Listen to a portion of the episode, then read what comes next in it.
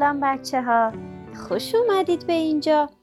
بیاین با هم بشنویم دوباره یک ماجرا. اسم کتاب امروزمون فردریکه.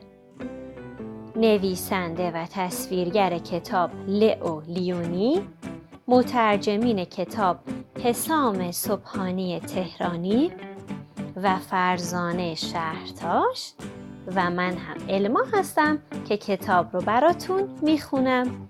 این کتاب متعلق هست به نشر شهرتاش. آماده قصه فردریکو با هم گوش کنیم؟ پس بزن بریم. دور تا دور علفزاری که گاوها در آن میچریدند و اسبها در آن میدویدند دیواری سنگی و قدیمی کشیده شده بود. توی آن دیوار جایی نزدیک به طویله و انبار قله یک خانواده موش صحرایی پرحرف لانه داشتند. بچه ها موافقید که موشا رو بشموریم؟ خب یک دو سه چهار پنج. درست شمردم؟ شما هم یه بار بشمونید که مطمئن بشیم چند تا موش توی کتابمون هست. شمردید؟ پس بریم صفحه بعد.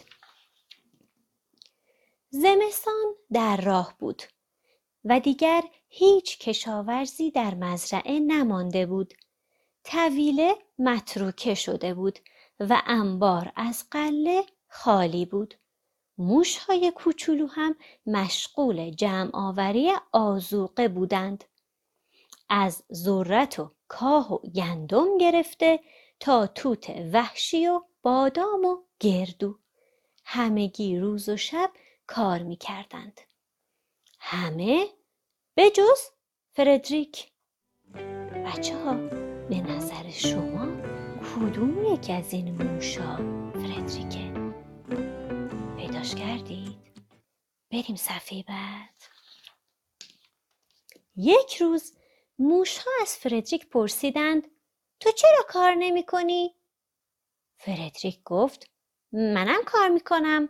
من پرتوهای خورشید و برای روزای سرد و تاریک زمستون جمع می کنم. روز دیگری از راه رسید.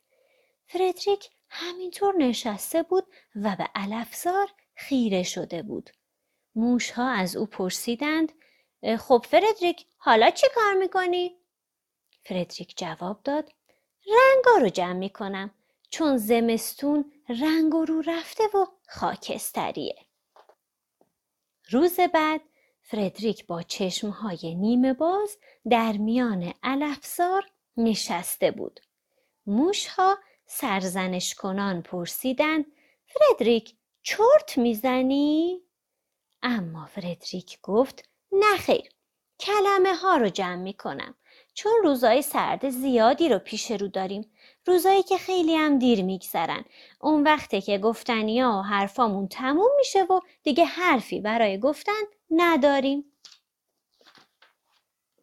زمستان از راه رسید. و با نخستین بارش برف پنج موش صحرایی کوچولو به لانهشان در میان سنگ ها پناه بردند. اوایل همه چیز به خوبی و خوشی میگذشت. لانهشان پر از خوراکی بود و مدام برای هم از قصه های روباه احمق و گربه های نادان می‌گفتند. اما کم کم توتای وحشی، بادامها و گردوها خورده شد.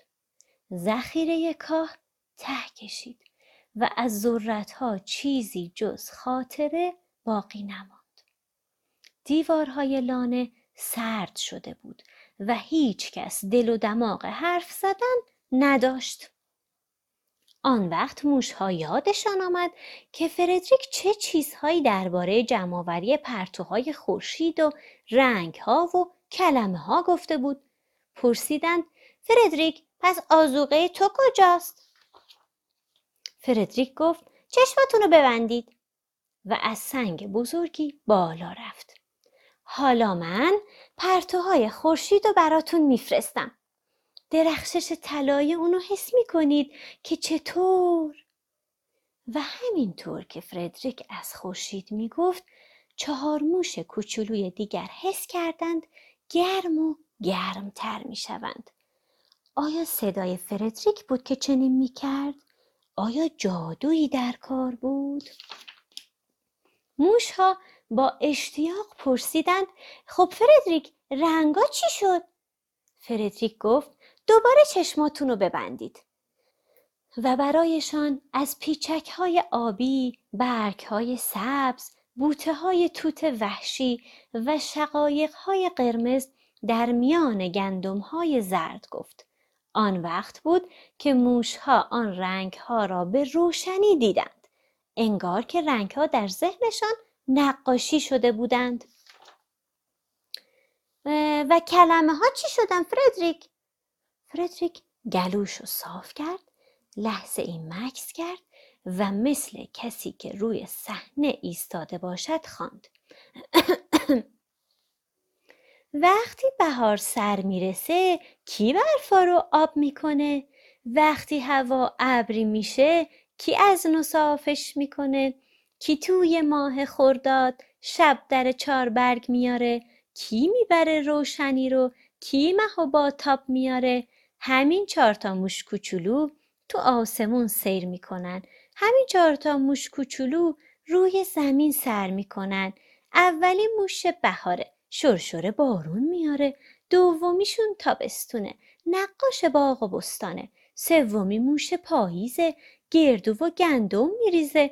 آخریشم زمستونه که برف و سرما میاره.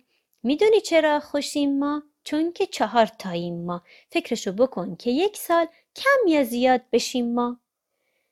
وقتی فردریک شعرش را تمام کرد همه برایش کف زدند و گفتند فردریک تو راستی راستی شاعر بودی یا ما نمی‌دونستیم؟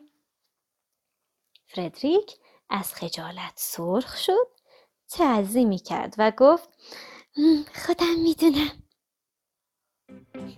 قصه ما به سر رسید بچه ها امیدوارم که ازش لذت برده باشید. تا یه قصه دیگه یه کتاب دیگه یه روز قشنگ دیگه همتون رو به خدای خوب و مهربون میسپرم دوستتون دارم. مراقب خودتون هستید؟ آفرین. خدا نگهدار.